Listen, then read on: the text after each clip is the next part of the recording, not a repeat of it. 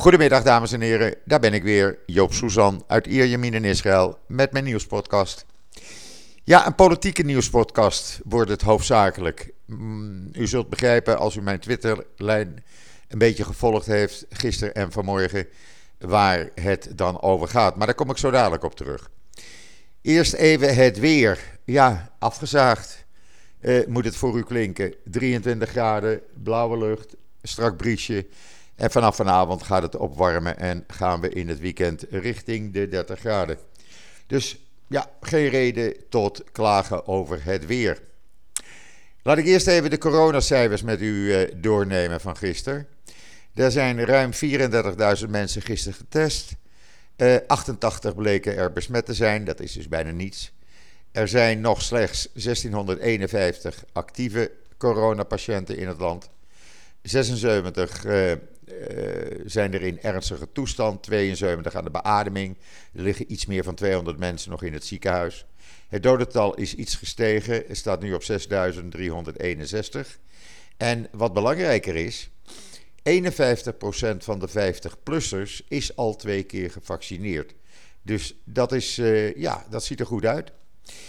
Uh, we zullen zien wat het de komende dagen gaat doen. en vooral volgende week, omdat morgenavond, donderdagavond dus, begint Lakba Omer, waarbij een paar honderdduizend orthodoxe en ultra-orthodoxe mensen naar de berg Meron gaan. Daar vuren steken, de haren van de kinderen tot twee jaar of van twee jaar gaan knippen. allerlei tradities. we zullen zien wat daarmee gebeurt. Um, en dan de politiek. Iedereen die dacht van er zit geen konijn meer in de hoge hoed van premier Netanyahu, die heeft dus verkeerd gedacht. Want ja, op, op bevel of opdracht van het Hoge Rechtshof moest er een minister van Justitie worden benoemd. Ook al is dat mogelijk, maar voor een korte tijd.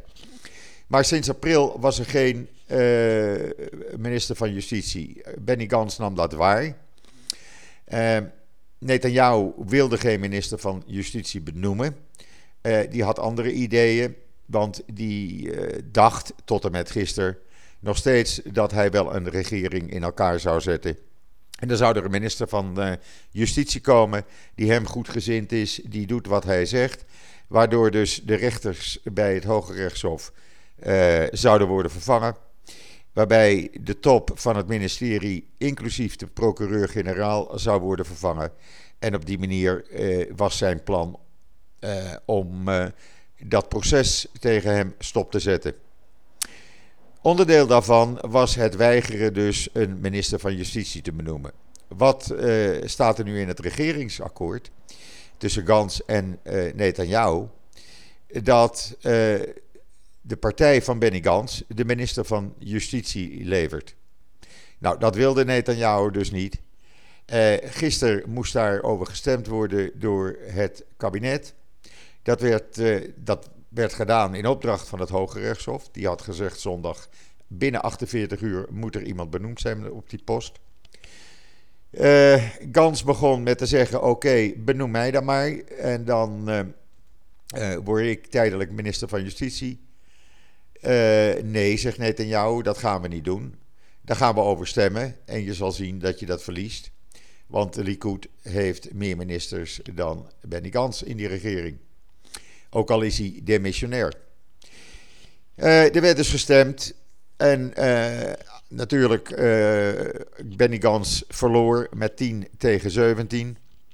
En toen zei Netanyahu, uh, nou dan heb ik een ander voorstel. Dan ga ik minister, onze minister van de Likud voor regionale coöperatie, minister Ophir Akunis, die benoem ik bij deze tot minister van Justitie. Nou, toen begon er een uh, schreeuwpartij, een scheldpartij. Uh, ik heb het op mijn timeline gezegd. We konden het gisteravond ook uitvoerig op tv horen. En daar bemoeide iedereen met iedereen zich. En dat werd een door elkaar geschreeuw. Netanyahu gaf opdracht om een stemming te houden. Waarbij de procureur-generaal, die ook bij de kabinetsvergadering aanwezig was, uh, luid en duidelijk zijn bezwaren tegen een dergelijke stemming uh, zei. Netanyahu deed net of hij dat niet, niet hoorde. toen zei Mandelblit, de procureur-generaal, nog een keer: minister, meneer de prime-minister, meneer de premier. Je bent tegen de wet aan het handelen. Dit kan niet.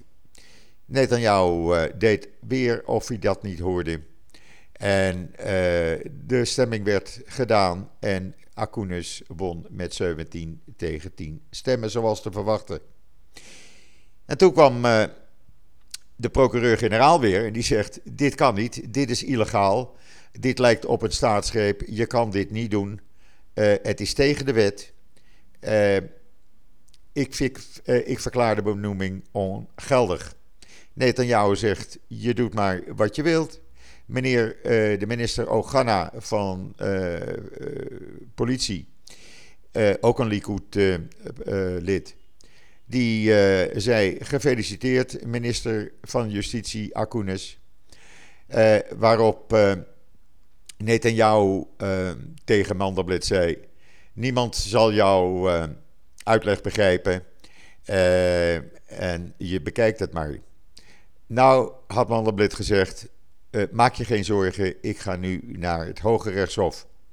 Zo gezegd, zo gedaan. En het Hoge Rechtshof kwam dan gisteravond bij elkaar. En uh, al snel werd duidelijk welke kant het Hoge Rechtshof uitging. Die bevroren de benoeming en die zeiden: dan gaan wij woensdagmiddag om half vier Israëlische tijd. Gaan wij verder met onze vergadering.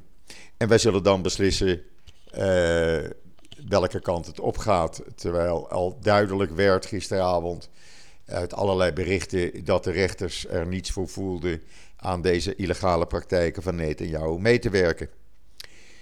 Vanmorgen kwam dan plotseling, uh, ja, dat was eigenlijk eind van de morgen, dat opeens het bericht verscheen dat Netanyahu uh, het Hoge Rechtshof had gevraagd de zaak te stoppen.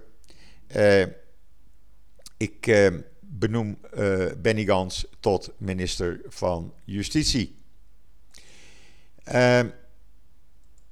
hij, ja, hij, hij, hij voelde duidelijk aan dat hij dus de zaak zou gaan verliezen.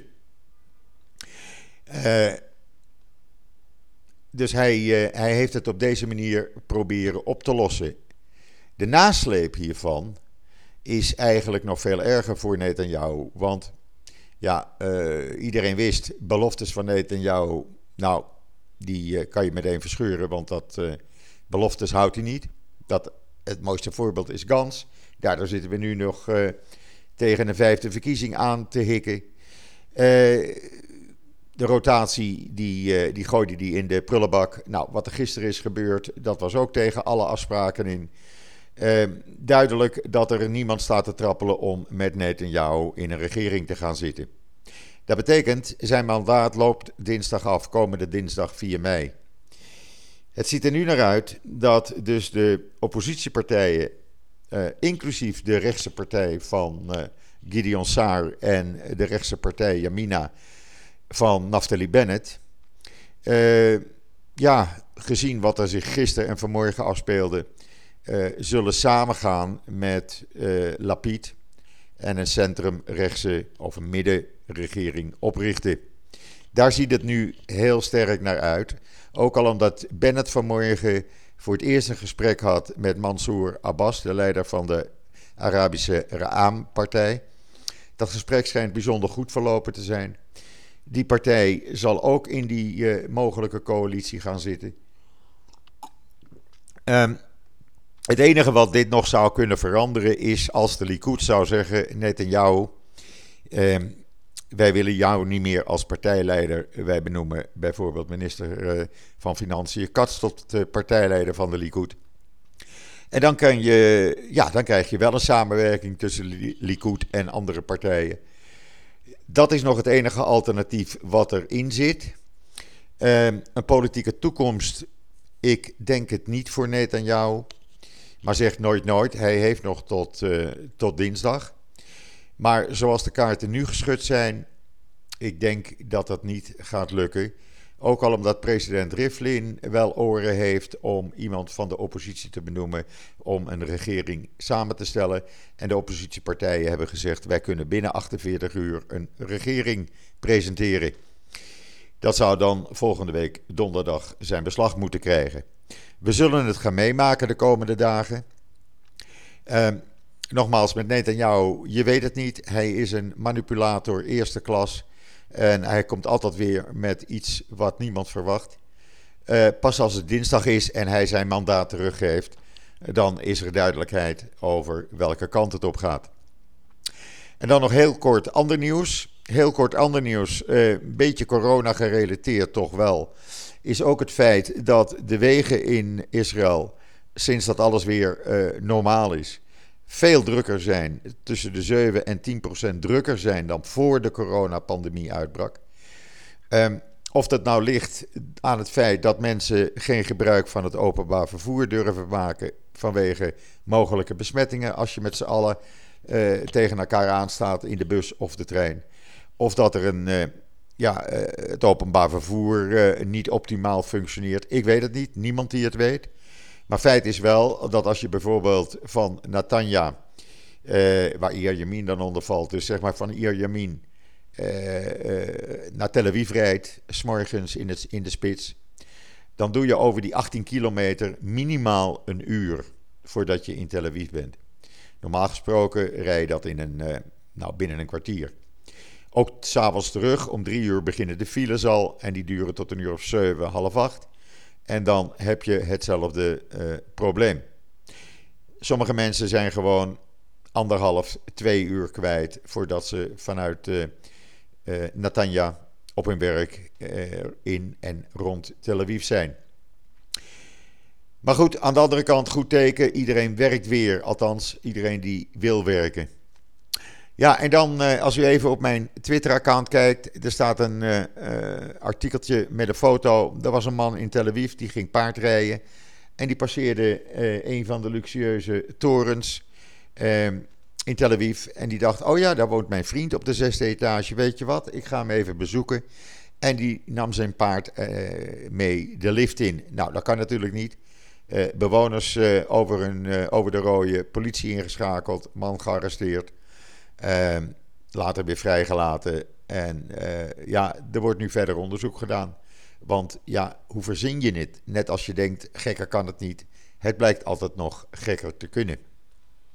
En dan heb ik op mijn uh, Twitter-account een heel mooi verhaal neergezet.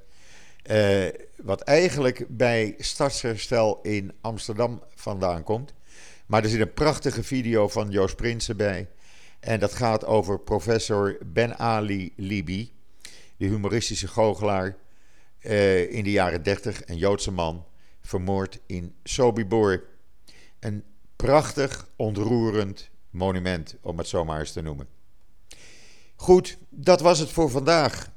Morgen kom ik met een uitgebreide uh, podcast terug, uh, waarbij ik ook op de achtergronden inga van het nieuws hier in Israël. Want ja, vanmiddag zal er nog wel het een en ander gebeuren met het Hoge Rechtshof. Want uh, daar zijn we nog niet zomaar vanaf. Uh, kijken wat Netanyahu nog meer in zijn uh, hoed verborgen houdt voor ons. En dat krijgt u morgen allemaal te horen. Dus ik wens u een hele fijne voortzetting van deze woensdag, de 28e april. En wat mij betreft, tot ziens. Tot morgen.